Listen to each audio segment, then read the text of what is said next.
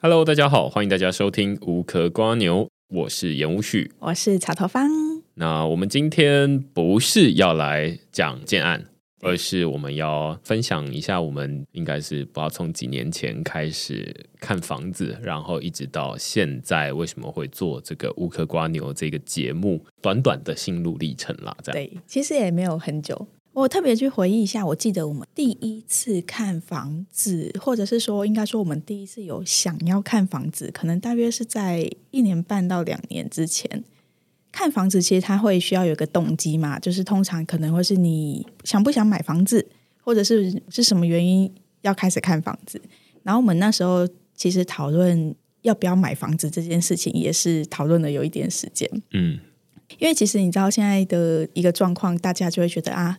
年轻人好像要买房子很困难啊，然后我们自己也会觉得啊，真的买得起吗？就会有这种的内心的一种怀疑。这个比较像是我们在个人的层面，嗯，但是呃，就是我们会觉得说，大家或或多或少听过啊，就是身边的朋友会说啊，那这年轻人怎么会买得起房？大家不都是月光族吗？就是这个。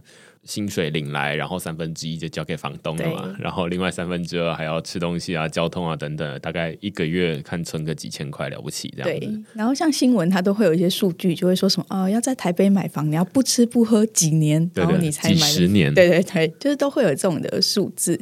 所以其实像是我们那时候也会讨论很多，呃，比如说是租房子好，或者是买房子好这一类的议题。嗯但其实我们那时候开始准备看房的时候，其实我们心里是没有答案的。嗯，就是我们没有一定说要买，或者是觉得不要买。但总之那时候心里有一个感觉，就是反正先不管买不买得起，或是有没有要买，我们就先看看再说，这样子。嗯，这比较像是我们从个人角度出发啦。但是另外一个是我们决定开始看房的时候，其实是呃背景有一个大环境的背景。那那个大环境的背景大概是距离现在往前大概两年左右。二零二零年大家还记得的话，那大概是这个疫情才刚起来，第一次看房，我记得应该是六月六月的时候。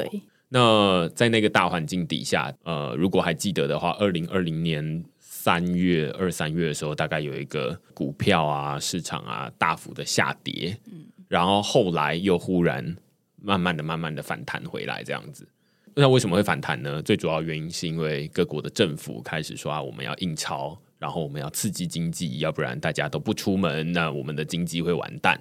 所以大家开始印钞，所以那段时间大概是大家整个市场上大家的钱手上的钱越来越多，然后股票在涨，然后加密货币在涨，反正就有很多不同的资产在涨这样子。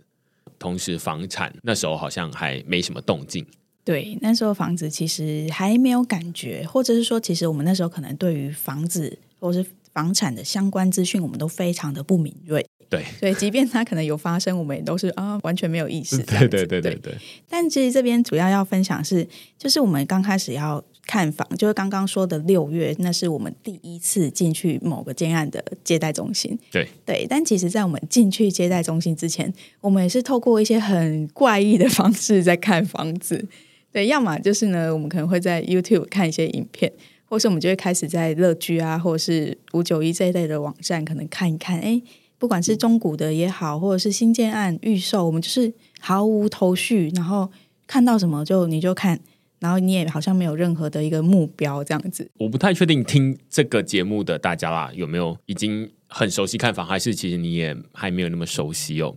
我不知道大家一开始是怎么进来的，至少我们。是先从这种呃网络搜寻，因为我们都知道说啊，有一些建案会有一些接待中心，尤其他可能会摆在大马路上，然后就说啊，接待中心就是进去，对对对，然后请右转这样子，然后我们就从来都不觉得那个是给我们看的，对，那就感觉好像是给某一些买得起房子的人看的，嗯、所以我们就会变成说啊，都是从网络看，那网络你自然会想说啊，那我要看哪边？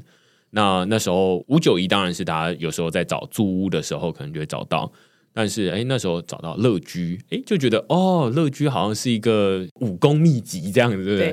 对，你就知道说哇，那台北市区又分成好几区哦，信义区、大同区等等的，那还有新北市板桥啊、三重啊等等的，就是会有很多不同区域，然后区域的房价是多少，然后他那边可以做一些筛选，那我们就哇。找到宝这样子，就觉得说啊，那我们就可以知道说哇，这样一平多少？虽然我们那时候都还没有概念，就是因为在你还没有想要买房的时候，你不会去算说你自己的收入跟那个房价到底是什么关系，那你可能就会就会觉得很贵。嗯，因为就是假设我们第一次走进去看的房是三十几万一坪，那我们就会觉得哇，三十几万我们要赚多久？就是一个月 才几万块的收入而已，那三十几万要存下来才能够付那些钱。对，所以总之就是，其实当时我们要开始准备，想说陆续开始看的时候，就不知道为什么你要走进去那个接待中心是。有一个心魔，就是你你走不进去的，你觉得天哪，我是不是看起来就一副买不起，或者是对对对，就是你心里会有很多这种，就感觉他一定看过很多不同来买房子的人嘛。那所以我们要么就是太年轻，对，要么太穷酸，对，所以觉得你进去，哎，没有人会接待你这种感觉。对对对对对，就觉得你自己看吧，反正你也不是我们的客群啦，类似这样。然后我们会不会问出一些笨问题，类似这样子？所以其实，在最一开始，我还记得印象很深刻，我们是会。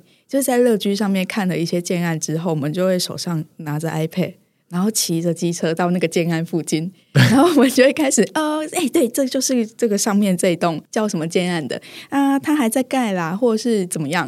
我们就是真的这样拿着 iPad，然后到现场的环境就是绕绕啊，然后骑骑，或者是在路上看到，哎，这一栋看起来蛮漂亮的，然后我们就会打开乐居看一下，哦，它是什么时候的房子？然后大概现在状况怎么样？就做这些现在看起来觉得很神秘的事情。对对，我们那时候会挑选的是第一个是当然那个环境，例如说我们之前有看过这个正大后面那边，去过那边之后觉得说啊那边好清幽哦，嗯、这样子。那后来也有看到，例如说红树林啊，那边也是一个很清幽的地方。对，然后觉得哇，那这样子很棒，所以我们都很喜欢看这种地区。然后先看完地区之后，就会想说啊，那那一区到底有哪些房子在卖呢？对，不知道啊，所以就是看乐居，然后就说啊，那这里好像又比较便宜，然后我们就。要不然我们实际去看看好了。对，所以我们周末就会啊骑着机车，然后后面一个人拿着 iPad 骑到那边去。那看完了那个，就是通常是很空虚啊，因为就是就他可能是已经盖好了成屋，或者是他还没盖好，那就是一个工地。那你看完之后就觉得哦，就这样。那所以我们下一个行程是 说，接下来再去挑刷。那另外一个看这附近有没有。可以看，但是那通常就是一个无头苍蝇啊，反正就绕一绕，绕一绕，然后就知道说啊，那那边长成这样就结束了。对，大概这样持续了可能大概一到两个月，然后最后我们就是终于真的到销售中心里面去看的，印象很深刻是大隐的小蓝海。对对，然后那时候主要会想要去看这个案子，就是第一个，因为它其实呃蛮远的，它就是在红树林。然后红树林的价格，大家相对的也会知道，它就是价格比较低。那我们可能会觉得，哦，这说不定是我们真的负担起、负担得起的价格，所以我们就内心那个心魔就稍微比较缓和了一些。然后另外，当时被吸引的是针对大隐这个建商，对，因为他们算是比较多都是在盖豪宅等级的房子，他们比较少盖像是当时这个小蓝海这样比较小平数的建案。我们之所以会看大影，是最主要那时候有在看那个 Joeman，他的就是要看房，其中一个我记得是有拍到大影，反正就是在开箱一些豪宅这样。那时候已经一两个月了嘛，然后所以我们就会去看一些这种豪宅开箱，然后反正买不起，现在也不知道到底在看什么爽的。我相信大家的资讯来源都差不多，我们会这样子找。那现在最近九妹跑去开箱这个日本东京嘛，也是类似这样嘛，就是大家去看猎奇的，但是你真的要买，你不可能跑去东京买。嗯，好，那所以这是一个蛮特别的地方。然后另外一个，你刚刚说，呃，我们去看到啊大隐这样子的一个建商，因为我们那时候大概虽然没有完全没有走进销售中心过，但是也略有印象，就是知道说这建商要好好挑。嗯，那怎么挑好的建商？哦，他之前都是盖。豪宅的建商，那豪宅应该是比较贵吧？那大家愿意花比较多的钱去买他的房子，应该是比较可靠的建商吧？嗯，我们大概就这个逻辑。对，反正就去。那那时候也有另外一个想法，我记得蛮印象深刻的是，我们在看房子之前，在买车的时候，有遇到类似的状况，就是我们一开始也不太敢走进那个车汽车的销售中心。然后一直到后面比较赶，就是觉得说啊，去试驾也没什么啊，就进去喝瓶水这样。对啊，对啊，然后就是体验一下车子也不会怎么样嘛。而且我们那时候有一个很大的不同点，在于说那个房子的销售人员，既然他要卖房子，那他应该就会想办法告诉我们说，其实买房子很简单吧？对对，那那时候我们还没有走进销售中心之前，都只有看到说，哇，这一瓶几十万、几十万、几十万，然后加起来几百万、几千万这样子，都会觉得跟你没关系。但是销售中心，我们那时候就有一个假设，应该是他如果要卖我们的话，他应该要跟我们说，这个房子虽然看起来很可怕，但是他面恶心善啦，就是他其实没有那么难啦，就是你其实几万块你也可以买怎么样的，我们就有这个假设，所以我们走进去。对。那当时其实是觉得一个蛮新奇的体验呐，就是我觉得可能看起来真的是蛮菜的，就是会觉得哇，什么东西都很有趣，然后其实会吸收到很多新的知识，就比如说哦，原来是这样付款，哦，原来预售屋，比如说签约金十趴，然后定金怎么付，然后开工款怎么付等等的，然后你会突然开始哎，有很多很多的资讯进来，然后开始看那个就是样品屋。然后就觉得哇，样品屋这么漂亮吗？就是盖好真的会长这样吗？其实你会有开始有很多的一些新鲜感，嗯，然后会开始觉得哇，这一方面好像真的有很多东西是我们未知的这样子。嗯、对，我还记得我们那一次看完之后，确实出来就有一个很明显的感觉，因为他告诉我们说哇，那就是现在定金多少，然后签约金多少，然后工程款中间要分几期付，然后多少钱。听完之后，我就觉得。好像买得起哦，对，好像没有那么难，对对对，好像没有那么难，这是好事也是坏事哦。就是好事是我们验证成功了，对，就是哎，他真的有成功说服我们，就是说哎，其实没有那么难，就是你也可以买得起。他也会举一些例子，例如说啊，你看我们这边有很多是这种呃华硕的员工啊，然后他们就是在这附近上班，他在关渡嘛，然后他就过来红树林而已，那他们首购。想要买第一个家也都是买这边啊，然后怎么样？你就觉得哦，蛮贴近的。然后算完那个每一期付的这个总价，也会觉得说，哎，好像没有那么难。就是现在可能清一清你的那些投资，然后还是还是挤出来的。虽然它不是那种什么很轻松说啊，那我马上买了，但你还是要分几期，然后分几年，这样慢慢慢慢付。好像有机会哦。对，跟大家说一下，就我们那时候记得，我们去看这个案子的时候，好像是那个平数，印象中差不多二十平左右，全幢的平数。然后总价，我们记得那时候算下来，差不多是一千出头，不到一千一之类的这样子的一个数字。嗯嗯、对，那是我们第一次真的去看，然后去了解一个建案，跟去接触这些销售人员的一个过程。对，其实那个建案的接待中心。那个牌子已经放在那边很久了。我们每次去淡水都会经过，然后他就会说：“哎，请往右边走。”那边有一个建设的这个聚落啦，就是它有盖好几栋，然后有一些是比较贵的，有一些是比较便宜，就是比较低总价的。那它主要是在卖低总价的，但是它的接待中心是请你去这个比较豪宅的停车场。那我们就第一时间其实是被他骗的，就是想说：“你说这个是总价一千万？”然后它长这么大一间，然后长这么漂亮，然后你跟我说总价一千万，我还不看报，大概是有这样子的一个感觉，所以我们就开进去，然后结果哎，那个保全就跟我们说啊，那在后面，然后另外一栋的楼上，我们才想说哦，果然就不是这样的。我觉得这蛮特别的啦，就是一开始从手机看房或者是 iPad 看房，嗯、一直到接待中心看房，这其实走了我们好几个月的时间。对。就是真的踏进去，其实是要有一点勇气的。嗯，对。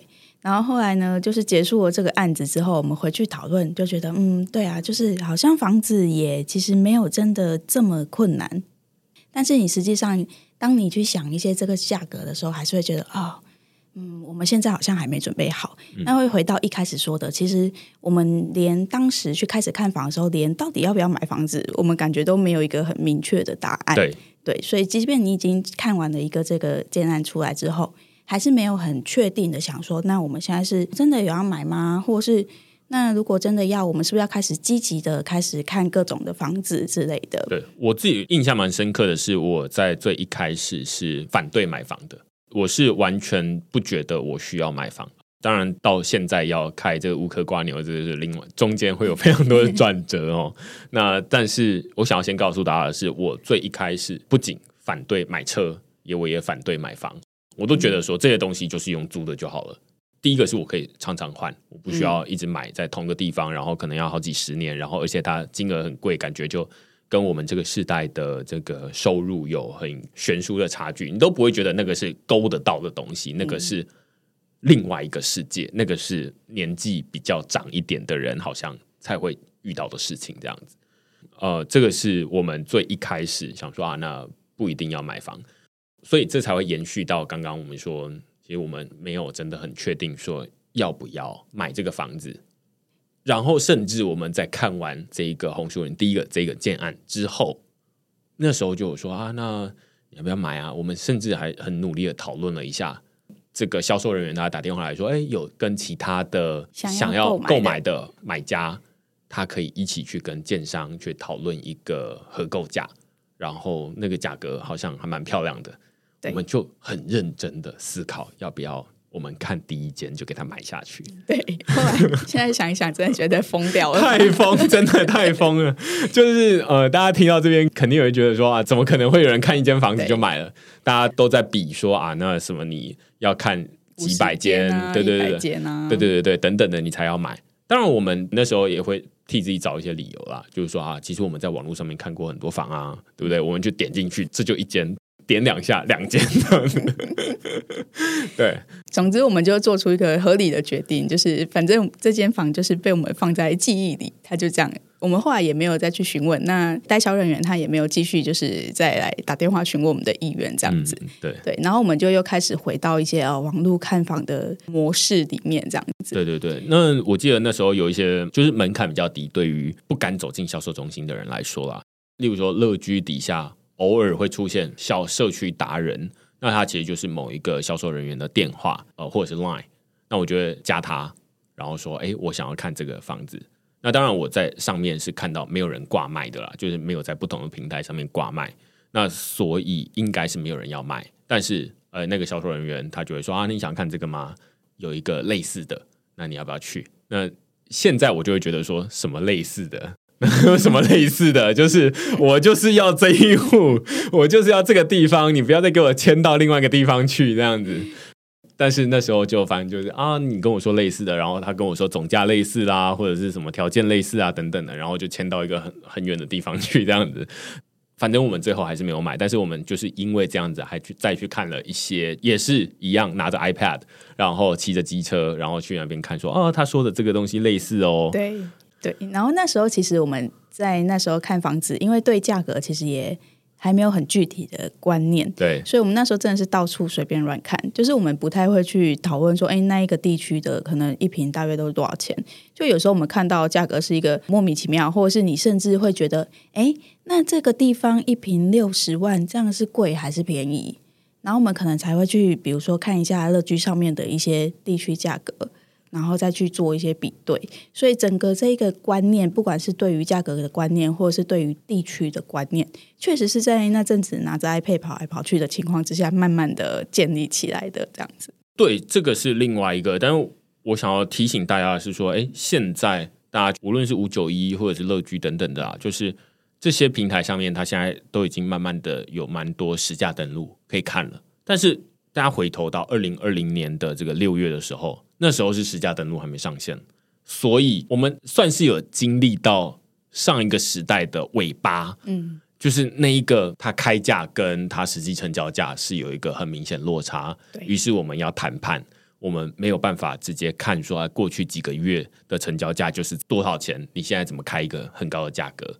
我们不是这样，所以那时候我们是有经历到那个小小的尾巴，然后接下来就是七月的时候。这个实价登录就上线了。那当然上线，它跟实际有价格上去还有一段时间，因为大家都知道说啊，它如果是预售屋马上卖的话，可能是三个月内要登录。你如果是建商的话，理论上你就会想说啊，那这个时间拖越长，那它就有越多的解释空间。对对，那如果它是早就已经卖了，那它就有更长的时间，它根本就没有特定的时间说啊，那我就一定要在什么时候去把它登录下来。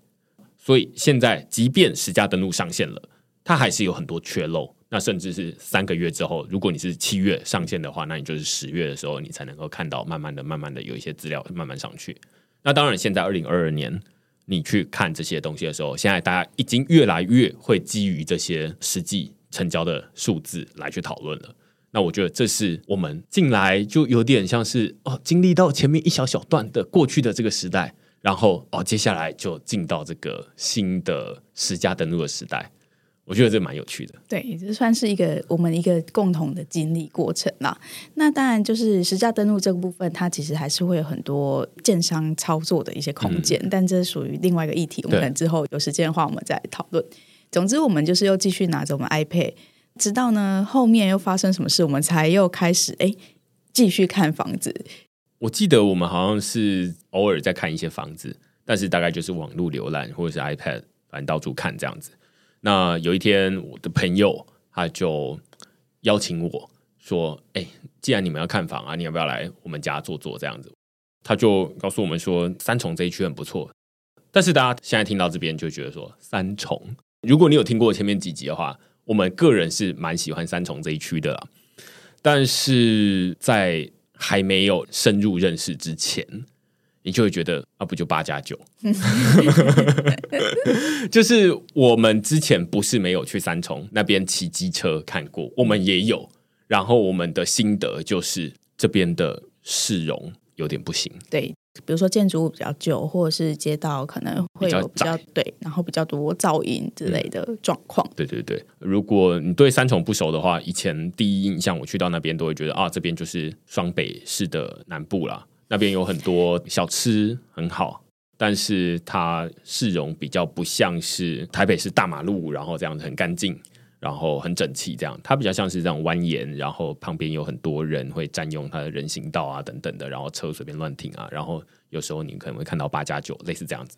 那所以这个是我们印象中的三重，所以我们就想说啊，反正就是三重啊，还能变出什么样子？他就说啊，那那一天的下午你可以来我们这边，然后来我们家坐坐这样子。就想说好，所以我们就买了个饮料，然后就说啊，那好，我们去你家坐坐，然后就留两个小时。接下来我们再想说再去其他地方。没想到那一天哇，一坐坐到晚上，就是整天都在，连晚餐吃完才走这样子。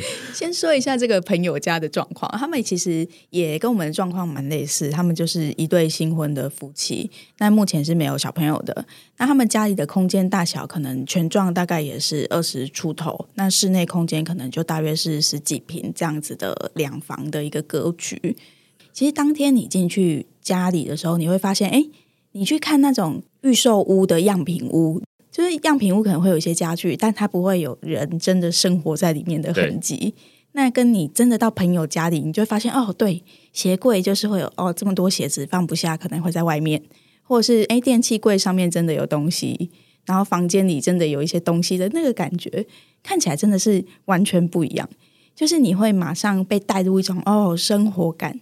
就是大概十二三平的房子住起来，原来是这种感觉，就马上会有一些很好奇的地方，所以就开始问很多问题。哎，你们当初怎么会找这里啊？多少钱啊？贷款现在一个月付多少钱啊？那你觉得你们这样够住吗？等等的，就开始一直一直问下去。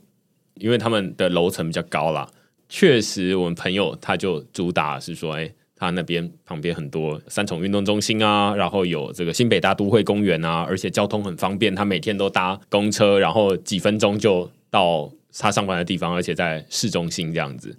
那我们就是越听越觉得好，很棒。对对对，对就是因为一开始你就觉得说三重，不然还想怎么样？三重就那样啊，我们也不是没有来看过，但那一次让我们有很大的转折。第一个就是你说的生活感，因为我觉得有这种代入感蛮重要的。如果大家有想要看某一区的房子，你正好有朋友住那一区的话，你要不要问问看他愿不愿意让你去他们家待个一个小时、两个小时？对，我觉得这真的是我们看房的历程中里面非常重要的一个关键。对对对，你朋友已经住在那边一段时间的话，他一定会很熟悉。所以如果你有一个可以信任的人，他还告诉你这一些资讯的话，跟你去比如说销售中心。听那些代销讲，那个感觉是完全不一样的。对，一个就是你会觉得它很苍白，因为它就是有点像是把那些数字背书念给你，对，背书这样子。对，但是呃，例如说去到朋友他们家我们就会想要知道说，例如说你们的这个管委会里面还剩多少钱，然后够用吗？诶，你的这个垃圾丢哪边？它可以丢什么吗？然后它有没有二十四小时开？类似这样。然后你的机车该怎么做？然后汽车，当然你会看到有一些是哦，原来本来规定是说机车要放在机车格里面，但是后来实际生活下去之后，就会有机车放在汽车格里面的问题。那这个我们倒不会觉得它是扣分，我们反而会觉得说。这个才是真实的状况啊，会有一些弹性的空间。对对对对对，然后或者是说，哎，我们会看到一些缺点，例如说啊，他们的这个大厅里面会摆一些这种清洁人员的东西啊，这样好像不是很好，不是很美观。但是你就会觉得说啊，这些东西都是你在销售中心的那个样品屋那边是看不到的，因为样品屋不会有一个展示人员，然后把那个车子推在那边，然后就是挡到你的路，然后你不会有遇到这个状况。然后你也可以看到他们说啊，那他就是。要去搭电梯之前，他就去旁边那边拿收信，哦，所以他的信箱就在旁边。这个都是你在样品屋那边比较不会感受得到的。然后一直到上面之后，哎，你可以问他说：“哎，这边旁边就是一层几户？几户当然是你就很熟悉，但是因为知道说啊，那隔壁会不会吵啊？或者是你们之间楼上会不会吵啊？怎样？就是这些东西你会比较有代入感。当你有代入感，你就会比较知道说哦。”原来，例如说，我就举我自己为例好了。我以前是非常排斥什么室内二十平以下的房子，因为我就觉得说那个能住哦。你就南部上来的啊，我是会被延上。对对对，所以就会觉得说，怎么会买一个房子，然后给我买这种十几平？嗯，不能想象啦。对。这其实会牵扯到后面，好，我们继续讲这个故事好了。嗯，就是当天看完，然后甚至我们还就是朋友也带我们去旁边大都会公园，就等于实际走过去来你看一下离公园到底多近。对对对，然后去散完一圈步之后，哎，离公园这么近，捷运站也这么近，运动中心这么近，迪卡侬这么近，然后就觉得哇，这个地方好像真的蛮上班这么近。对。因为其实那时候会邀请我们去，主要就是他们的大楼里面，就是同一户的楼上有一户，他就是准备要做出售。对对，所以我们也是就是很有效率，就是哎，就联络房仲，然后约了一个晚上的时间这样子。嗯，对。所以呢，我们就在那里从白天待到晚上，然后白天的风景呢也看了，晚上的风景呢也看了。对对，所以就是基本上已经在那里体验了一天这样子。然后看完这个房子之后。又开始陷入很认真的讨论，说我们是不是要考虑买这个房子呢 的这个状况？对对对，因为你这么说，我就想起来，就是说那时候他是跟我说，哎，他们楼上有一间要卖啦，然后他就是随便说说，然后说，哎，你最近有没有在看房子？啊有有要看的话，你要不要看楼上？蛮推荐的这样子。那当然，我们就反正刚刚那一段生活的过程，会觉得说这个地方，然后它一平，呃，例如说那时候五十几万好了。算完之后，哇，总价好像也不算负担不起哦。因为前面我们已经有被其他的这个房仲教育过了嘛，就是他说说，其实总价在多少，你应该是可以的。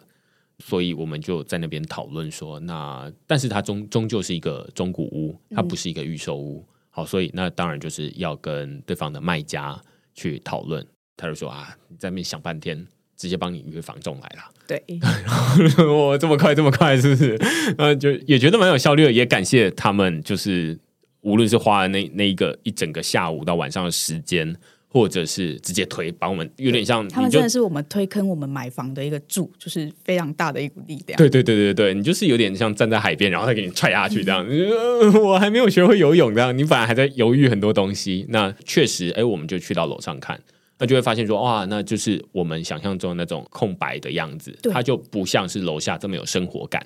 那如果你没有看，先看到楼下这种生活感的样子，你就会难以想象说，那如果这个十几瓶够用吗？我就会一定会站出来说，这个不够用。对，因为我要怎么样怎么样怎么样怎么样。但是当你看到说下面真的有两个人生活在那边，然后你看他还会跟你解释说，哎，我们上班的时候有时候就会在这边，然后我们周末的时候就会怎么样。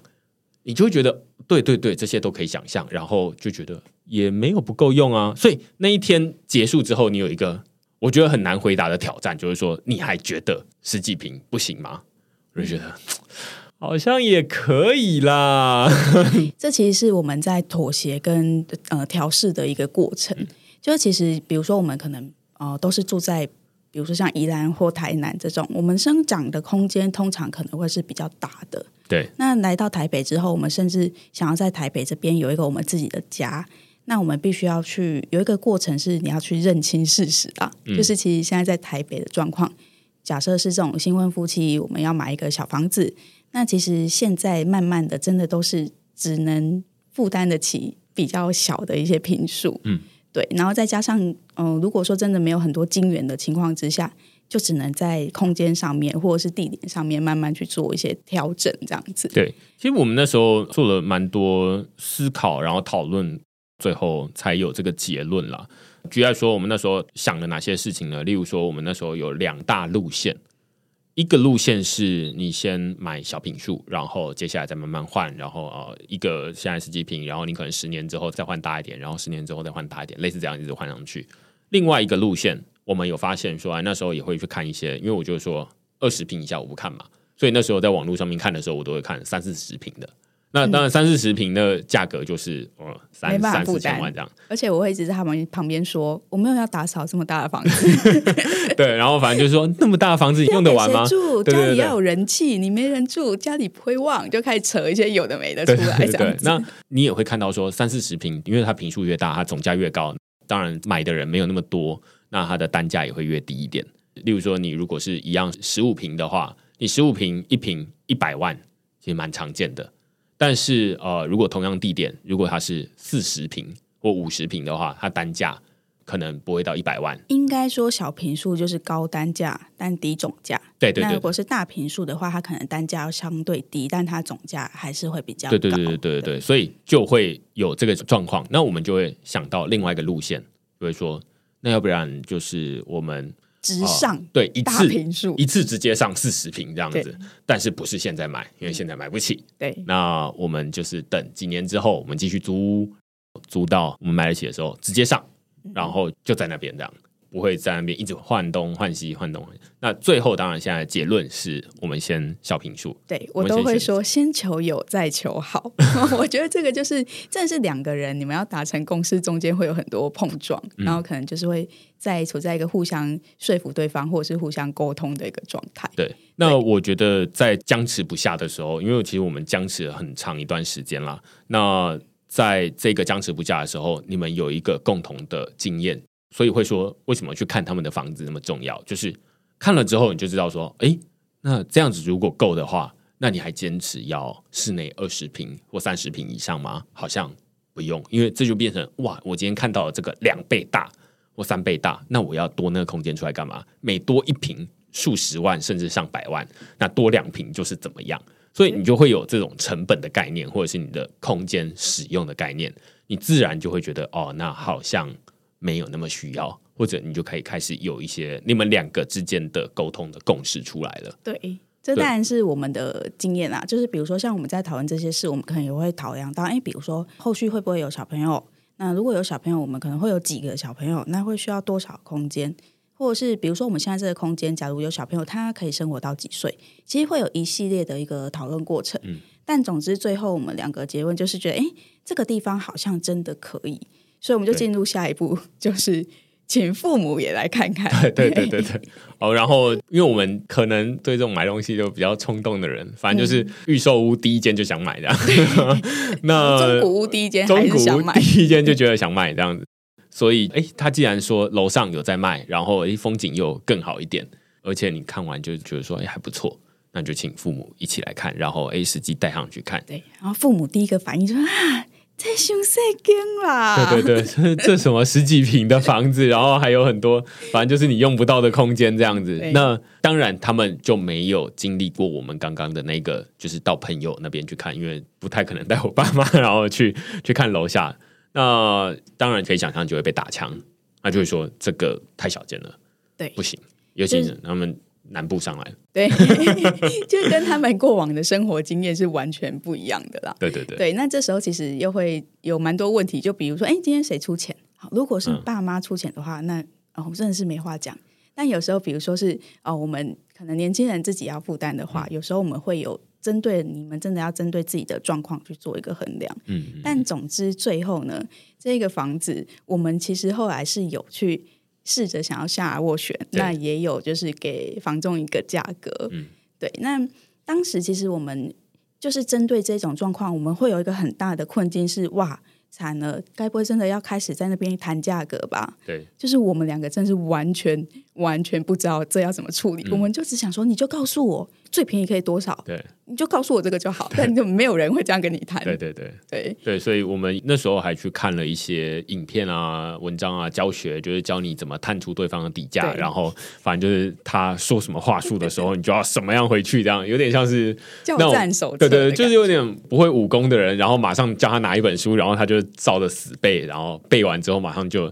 哎，看到这个马上就用出来，然后没有没有其他招了，这样大概是有这种感觉了。然后结果就是很惨烈，因为我们就想说，好，那反正我们就先开一个滴滴的价格这样子。嗯、然后最后我们好像开了一个，呃，应该是比它的价格大概低了可能一两百万左右的金额。嗯、反正就跟这个房仲说了之后，房仲根本就是连谈都没有要谈。嗯，对。但经过这件事，我们也觉得好。其实那时候我们的反应是想说，好啦，没关系。就是虽然我们觉得有喜欢这个房子，但也会觉得说这样就直接买真的是太冲动。嗯，对，所以其实我们也没有真的做好完整的心理准备，嗯、就想说好啊，打枪也好，如果真的不小心谈成功了，我们还有点不知道怎么办这样子。对对对，我们都会有一个很大的挣扎，然后挣扎完之后就决定说啊，要不要跟他继续？例如说啊，这个哎他不理我们，那我们是不是要提高价格？还是我们干脆就跟他说啊，算了。嗯，那呃，我们也从这次事件开始，我们培养一些仪式感，比如说啊，那每一次决定说要不要继续，不要继续，那也是一个选择嘛，就是你选择不继续再往上开了，那我们就会去吃一顿饭，对，来决定拍板。定案，拍拍板定案，决定要不要这样，决定这个大事，对对对对对，所以这也是提供给大家参考啊，就是。买房大家都知道是重要大事，嗯、那所以他需要有一些这种节奏。对，因为其实，在这些过程里面，真的会有一些很烦恼的地方是。是今天的下午两点要买吗？好像可以耶，嗯、买啦。嗯，好啊，不然问看看好了。然后到下午六点的时候，就会变成那真的要买了吗？嗯，我觉得还是不要好了。对对对，好，好恐怖！你的那种想不想买，跟那一天的天气蛮有关系的。就是那一天出大太阳，你会觉得人生充满希望，然后你就觉得我接下来应该会发财吧，然后我应该可以买的吧，类似这样。然后如果那一天阴雨天，你就觉得今天心情不是很好，人生对未来暗淡无光这样子。对，所以就是中间真的是会在这里一直这样子，要不要？要不要？那我们那时候其实为了终止这个状况，就是我们必须要有个最后的答案，所以就发生了这个我们要去吃一顿好的饭，然后在吃饭的时候就是拍板定案这件事情不得再继续讨论的这种仪式。对对对对，所以我觉得这个就蛮重要，对大家来说，因为就是你在听的过程中，如果你也有看房，然后你中间有经过一些挣扎的话，你肯定也会有这个状况，就是。哎，今天你说要，明天他说不要，嗯、然后隔天之后立场互换，对，然后我们都会觉得说，这到底要到什么时候？嗯，所以这个是我们终止讨论的一种方法，对，那也提供给大家参考。对，那接下来既然我们决定放掉这一个朋友楼上的房子，那我们就是继续再去看其他房子。对，然后我们就开始疯狂一直看。就我们现在后来开始看，都是直接走进去销售中心的那种看，对，然后到处看，就是贵的看，便宜的看，然后景美呃文山区也看一看，然后新北市可能三重又看一看，嗯，这样子，板桥也看这样子，对，到处。那个时候我们就是从刚刚的这一段里面，我们理解我们其实不需要那么大的坪数，嗯。那既然我们对于评述有一个共识之后，那我们对于那一个，而既然找到有一个，哎，我们好像都可以接受的环境，而我要风景，你要交通，然后我们评述都有一个共同的需求，那我们就可以来依据这些条件筛选出我们可以的。例如说啊，至少代销说啊，你请问你要几房？嗯，那至少我们就可以跟他说，我们可以二十平左右的，通常是两房。那这样子，我们就可以继续讨论下去了。要不然每一次说，嗯，请问你要多大？我们就是要互看一下，就是所以今天要说谁的答案，你的还是我的？就是在其实我们在这个节目开始做之前，我们真的看了蛮多不同的房子。那其实，在每一次的这样子进去做，就是进去看，你会更了解哦。我们比如说两个人各自主要的需求是什么？有什么东西是我们其中一个人觉得没有办法舍弃的？然后再来的话，就是针对像刚刚的买房子的这些流程，还有房子本身要注意什么事情，都是慢慢在这样子一间一间看这个建案的过程中，就在累积起来。嗯、对，然后其中有一个比较印象深刻的建案是在文山的建案。那我们当时也是进去看了一看之后，觉得哇，这个建案好像很棒，它就在这个捷运站正出来，可能走路三分钟的距离。然后坪数跟价格感觉也都是在我们的一个范围之内，所以我们呢又在那边挣扎了半天之后，就做了人生的第一件事情，就是我们下了一个订单。嗯，对。那其实之前应该有大家跟跟大家大概说过，其实下单是蛮容易的一件事。嗯，就是拿一个信用卡出来给他刷个十万块，你就可以有一张订单。嗯，那这个。并不代表任何的事情，就是你在可能几天之内，你都可以，你他会先给你那个合约，那你们可以先回去看一看，然后最后可能会约时间再回来真的签约。那在这个真的签约之前，其实你都是可以随时取消这张单，然后那一些金额也完全不会有任何的损失。那我们当天在讨论的时候，就觉得，哎，我们有这些会是我们最后的房子吗？的这种感觉的时候，其实我们都是一个，我们有蛮勇于尝试的一面，所以我们就想说啊，反正先定了，到时候真的不喜欢，我们也就是再退掉而已，没有什么大不了的。对，所以这可以说是我们自从那一次哎知道我们的评述之后，那我们接下来去看了很多就是不同的房子的其中之一啦。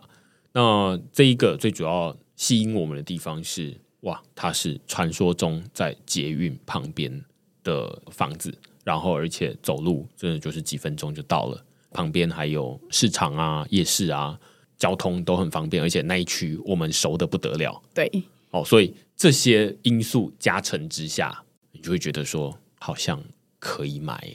对，因为其实就是同样一个房子，它对不同的人来说，它可能某一些因素会是他觉得好的，有些可能是坏的。对，像刚刚提到的夜市跟市场，我觉得这就是一个很明显的案例。嗯，这两个东西是很主观的，就可能有一部分的人会认为这是大家说的那种险恶的设施，嗯，就可能你会吵，或是你环境会脏乱。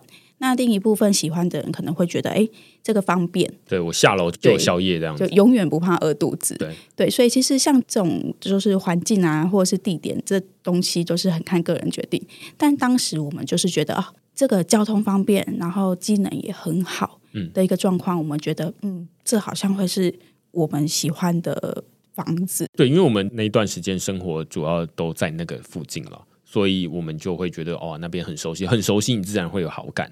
我们现在当然会有一点意识，就会觉得说，哎，这个很熟悉不一定是好事哈。那但是，哎，我们那时候比较菜，所以就会觉得说啊，那好像可以来签看看。我记得我们也是本来想说啊，去那边一个小时、两个小时就结束了，哇，一路讲到晚上去这样。嗯，那又是一个讲到晚上去的过程，总是会有一些新的突破。那我们那时候就是说啊，那要不要下定？我们那时候没有下定过了，对。然后我们就想说，下定这听起来。很危险，就是感觉你如果怎么样，因为没有走过，前面总是未知，未知就是可怕，所以我们就想说 不要。我猜啦，那时候房仲应该会想说 干什么，就下个定而已哦，有什么好犹豫的？这种这种事情不就是三分钟就结束了？我还蛮感谢他，就是没有露出这种感觉啦。然后我们就是那种很菜逼吧那种，就是想说啊，要不要下定啊？你再给我们。讨论的时间，我们我们先讨论一下。对对对对，接下来我们就是啊，讨论了之后，最后有一个很重要的结论，就是说，好，既然他说这个，我们问完说啊，这个定金他之后可以退，那虽然我们不一定会买，我们那时候还没有那么高的把握，可能有七成五吧，嗯，可能是这样。那有两成五会觉得不太确定，我们就说，要不然试试看哈，把这个。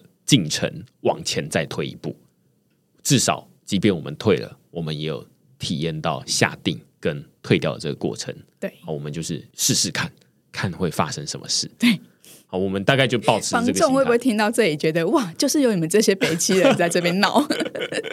对我，我相信一定会啊，就是会觉得说，就是你很熟悉的，你就想说这个东西就是你占一个额度，然后一个礼拜之后就没了，这根本就没有什么东西。反正我那时候那边挣扎半天。哦，我记得我们要拿出刷卡的时候，还想说啊，拿哪一张卡出来啊？没带卡，结果一刷，哎，额度不够这样子。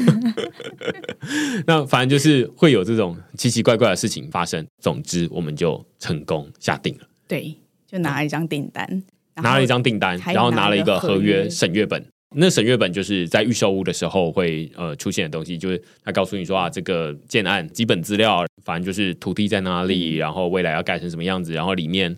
的内容就是，例如说他用的建材是什么这些东西啦。其实这都是政府，他们现在都用政府的自治化合约，嗯、所以如果真的有兴趣，也可以去网络上搜寻。那它原则上就是把这个建案的一些资料把你补进去，这样子，然后会用纸本的方式让你带回家。对，那政府也是有规定，就是一定要有这个合约的审阅期，应该可能是七天。七天。对，所以你是没有办法就哎今天下定立刻签约的，因为他们就规定会有这一个时间。嗯、对，然后我们记得哇。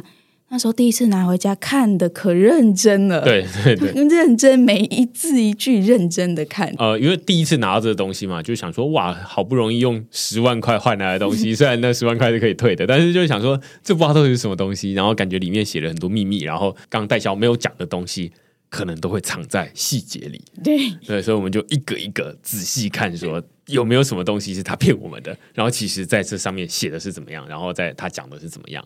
那当然，我们仔细看完了这些东西之后，发现好像看不出个什么所以。对 对对对对，就是有一些东西是我们看不是很懂的啦。对，因为像这种合约，它的文字可能就会是比较文书，对用语，重复一句话，你可能要看个两三次，你才知道他到底在说什么。对，那其实我们那时候也是针对这个，会去网络上又看了很多影片，比如说什么预售屋的合约陷阱，就类似这种的。对对对对对就是其实在这整个过程中，虽然这一笔他最后没有成交，但他就是帮我们到下一个步骤，然后让我们去体验，就是说，哎，那如果说真的有合约的时候，我们会做些什么事情？有哪些要注意的？所以又对于这个整个买房子的流程又更进一步的认识，这样子。因为我们就是哎，先有一个讨论的基础，然后而且进度条又往前进一步，那我们这样就知道说啊，原来是会这样。那虽然我们一个礼拜之后就拿回去还他，还回去，然后卡也没有占额度了。我们那时候也是一个很挣扎的过程。然后当然我们也去吃了一顿饭，也是一样，就是哎，你觉得可以，我觉得不行。好像有一段时间我们也都觉得可以。但是好像又看到一些条件是我们不太确定的，对，那到底该怎么办？还是不要好了？还是要好了？等等的，这就是早上、晚上、隔天都会长得不一样的一个很标准的建案。对，所以就靠吃饭解决这样子。所以这退了，也是一个进展。所以接下来我们的 range 又更广了一点，我们越来越大胆，反正就定了也退了，还有什么不行的呢？对啊，就是所以接下来我们去看建案的时候就说，哎，喜不喜欢？可以啦，定。也没有这么夸张啊，但总之就是，反正我们就会开始，就是继续去各处，一直陆续又看了很多房子，这样子。嗯、对，然后中间像在板桥的时候，也有看过一个蛮特别，他是他甚至都还没开始卖，然后他就会先给你一个像是号码牌排队的这种，你可以先留。嗯然后留了之后，等到他们开卖，你再回来进行签约。嗯，所以其实看越多建案，你会开始发现有一些比较不主流的一些销售状况。对对，然后有一些什么有趣的情况。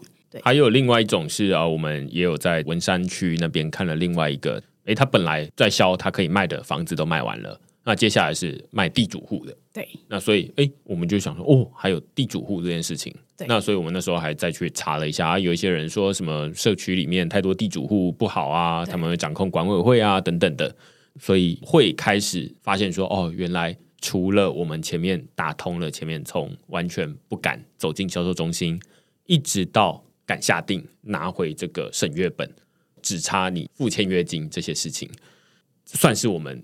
一个很大的跃进啦，接下来再涨到说啊，那原来还有什么？前面除了还没开卖之外，还会有这种呃号码牌啦之类的。对啊，然后或者是啊，如果他卖完了，他其实还有地主户可以卖啊，等等的，就是开始会有长出很多不同的旁支。对，然后我们就是一样到处看一看之后呢，某一天看完建案之后，就语重心长的说。好像看来看去，还是最喜欢那个朋友家那附近呢。嗯，要风景有风景，要公园有公园，要交通有交通。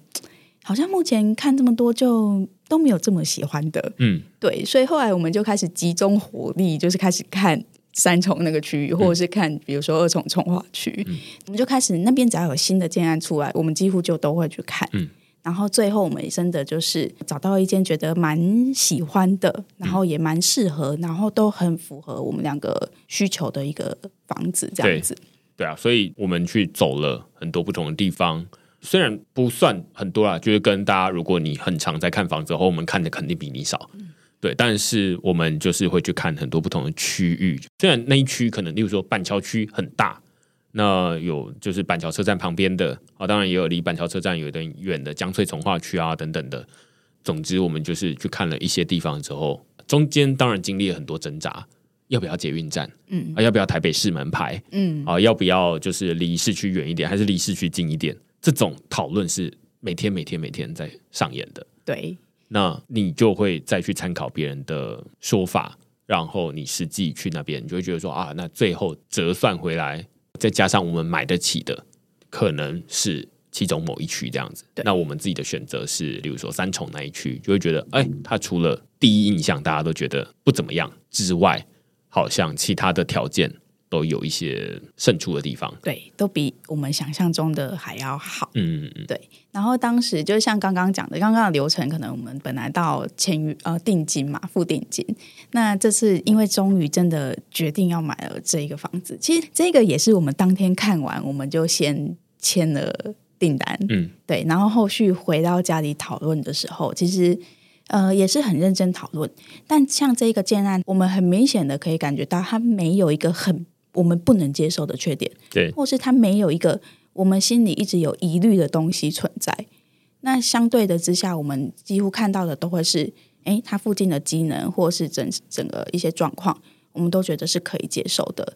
然后之后也是跟代销又预约，可能一周之后回去做签约，嗯、就真的要签约。然后签约也是一个蛮奇妙的过程啊，就是。像我们之前会去看一些影片，他们就说签约不要傻傻的签啊，你要看清楚，不要人家一直叫你签名，你就一直签名啊，嗯、然后内容都不看。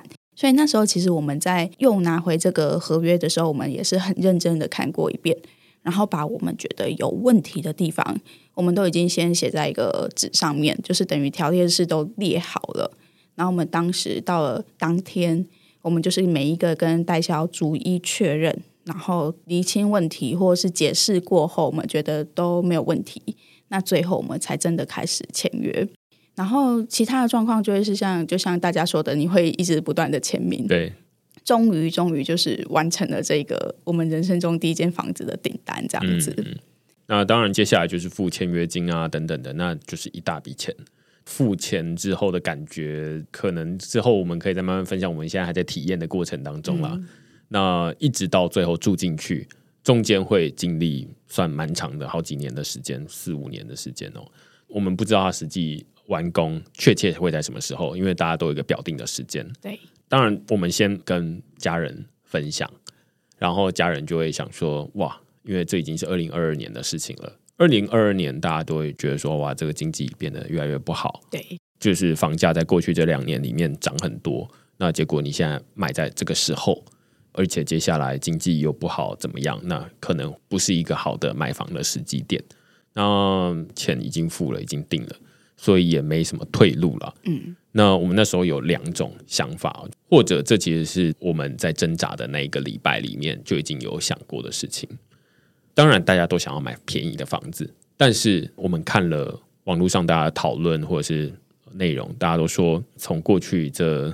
几十年来，如果你问长辈的话，长辈都会跟你说不要买。对，现在不是一个永远都是高点。对对对对，对永远都是高点，没有没有适合买。有适合买的房子，可能是这种呃经济危机或是什么，那时候才跌下来。但是跌下来那时候你敢买吗？嗯、对，很多时候可能大家也不敢买。那所以这个是大家在讨论，想说要买便宜的房子。另外一种就是想说啊，那反正我们都已经买了，它已经既成事实了，那我们是不是可以把这个？东西变成是一个我们人生的一部分，嗯嗯，就把它记录下来。而且我们其实买完房子之后，我们付完这个签约金之后，我们其实还继续去看其他的房子。对。这也是到后面我们就是开始发想，就是说，哎，是不是其实我们可以开一个这样子的节目？主要是因为其实在这一整段买房子的过程里，其实我们有遇到很多的问题。嗯，那我们可能过程中虽然我们会去找一些影片，或者是试图找一些答案，但是还是觉得，如果有一个真的像朋友的人，他有经历过这一切，然后他跟我们分享这些事情，那我会觉得我轻松很多。对对，而且大家可能现在会看到有一些 YouTuber 或者是有一些房地产的节目都有在教这些东西，但是我自己经历过这几年的时间哦，你会发现说，像看他开箱这几亿的豪宅。第一个跟我没什么关系，对，我是看了爽了，但是会觉得说，但跟我没什么关系。第二个是啊，他可能开箱了，例如说几亿豪宅就很容易是毛坯屋，嗯，但是实际上就只会有几亿豪宅才会有毛坯屋，要不然我们这种几千万这种首购族不会有毛坯屋啦，就是大家都是做好的。所以，然后第二个是地点，就是他开箱的那个地方不一定是你喜欢的地方，哦，也有可能是他他可能是某一些地方，但是大家都知道买房子地点很重要。嗯。那如果你看的是板桥的车站好了，那跟板桥的另外一个地方，假设是江子翠，同样都叫板桥，但是其实就不一样，生活机能，然后你需要的东西、总价等等的东西都完全不一样。那要怎么办？你是光看那些东西是看不出来什么东西，然后他也不是说专门为大家去拍那些东西，他是为了流量。当然不是说怎么样啦，就是而是说这样子好像就没有符合我们实用的需求。我们想要买房子，就想要哎看有没有实用的内容可以听可以看。那虽然它满足我们一些爽的需求，但是它不实用。我们当然在里面学到一些知识，但是我们就想说啊，那是不是可以把这些我们自己看房，我们自己去看，然后看的这些东西，然后把它录音录下来？因为其实我们每一次看看完房子，也都会讨论，对，会讨论要还是不要，这样子。对对对对对。那与其我们自己讨论，那不如就是其实我猜，如果有人坐在我们的后座的话。他也会想要听说啊、哦，你们刚刚看的那个到底怎么样？然后它到底好在哪里，不好在哪里？例如说，我们之前看过啊，在夜市附近的夜市买在附近夜市附近好吗？嗯、啊，或者是说啊，那它是在某一些地方，就是这些地方好不好？我觉得都各有优缺点。那端看你的需求，所以我们就会把这些东西录下来，而且我们不会挑那种记忆的。对哦，可能未来会啦，就是我不知道，就是说不定我们到时候会想要录个爽的。对对对对 对，像我们之前也有去看稍微贵一点的嘛，就是国泰永翠，那它就是总价会高一点，但是哎，发现那一集。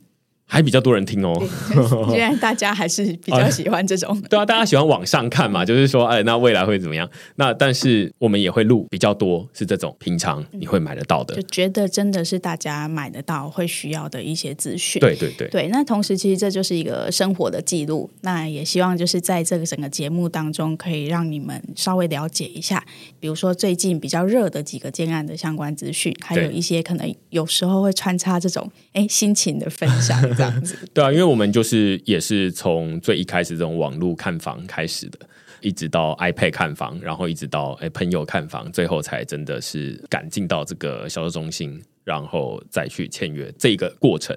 那我也觉得我们现在这个看房这世代。的族群跟以前看房很不一样。以前如果你现在去问爸爸妈妈，他们就会跟你说，那他出多少钱，你就要砍多少钱。但是现在我们不是啊，我们都是去看实价登录。对啊，他实价登录是多少钱？那如果他还没有实价登录，那就是那问他有没有调价，类似这样子。所以现在的模式已经跟以前有一个很大的不一样。那我也觉得哦，那既然这个新的模式会需要有一个新的讨论的内容出来。新的逻辑的讨论，所以我们也还在摸索。但是我们反正就是，哎，现在去看，然后看完了之后把它录下来。那有时候会有像今天这种，哎，跟大家分享说，其实你看，我们就是这么菜，现在也还是很菜，只是我们看了比较多的菜鸡而已。这样。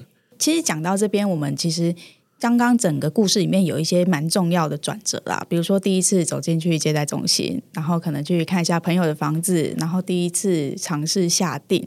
对，其实我们整个过程最鼓励，我们会蛮鼓励大家，就是你勇敢的走进去接待中心。嗯，对，如果说你真的对这个建案有兴趣，其实你就是好预约，打个电话，然后进去听代销人员介绍。不管最后有没有买，你都可以在这些介绍的过程中，不管是了解诶这个区域的一些当前的状况也好，或者是比如说这个建商一些历史的资讯也好，就是你一定每一次进去，你都会得到一些新的、意想不到的一些资讯，这样子。嗯都会有一些收获的点心，对，我很爱讲点心，对，就是有些接待中心可以去听一听、聊一聊，然后喝个茶跟咖啡这样子。对对对，因为我自己是觉得这是跟我们以前去拿 iPad 来的有效率的多。你走进一间销售中心，即便我没有要去买，但是我想要看这一区，那肯定你可以预设的是，哎，那个销售中心里面的人员他已经先对这一区做了一些功课。所以，即便你没有要买这一区，或者是你想要看这一区，但不是这个建案，你还是可以进去看看，说，哎，到底这附近发展的怎么样？他会告诉你说，啊，这边政府有要做什么，或者是，哎，这边有哪些商场，然后或者是有哪些建案，类似这样子。我觉得这就是很有效率的地方。所以我们之所以会录这一集啊，其中一个原因是因为最近有个朋友告诉我说，哎，他。跟我一样哎，他也是跟他女友，然后就是一个拿 iPad，然后另外一个骑机车或骑脚踏车这样子到处看，但是他们还没走进去销售中心。然后让我觉得想到哇，这就是我们以前的样子啊！对，真的。所以就是其实这集就鼓励大家，然后也跟大家分享。那如果大家最近有在考虑要看房子，或是你现在正在处在那种看 iPad 的阶段的话。不要再犹豫了，勇敢的，就是打电话预约就好了。对对对对对，好啊。那今天我们就是讨论到这边啊，然后希望大家可以跟我们分享一下，哎，你是怎么开始看房的？然后，哎，我们这个内容怎么样，对你会更有帮助？你也可以告诉我们。那我们接下来就可以呃录更多这样的内容，这样。那如果大家之前看房子有遇过一些。做过一些可爱的小事情的话，也欢迎留言跟我们做分享。我们很想知道有谁比我们更奇怪这样子。对对对对对。好，那就谢谢大家今天的收听，我们下周见喽。谢谢，拜拜。拜拜。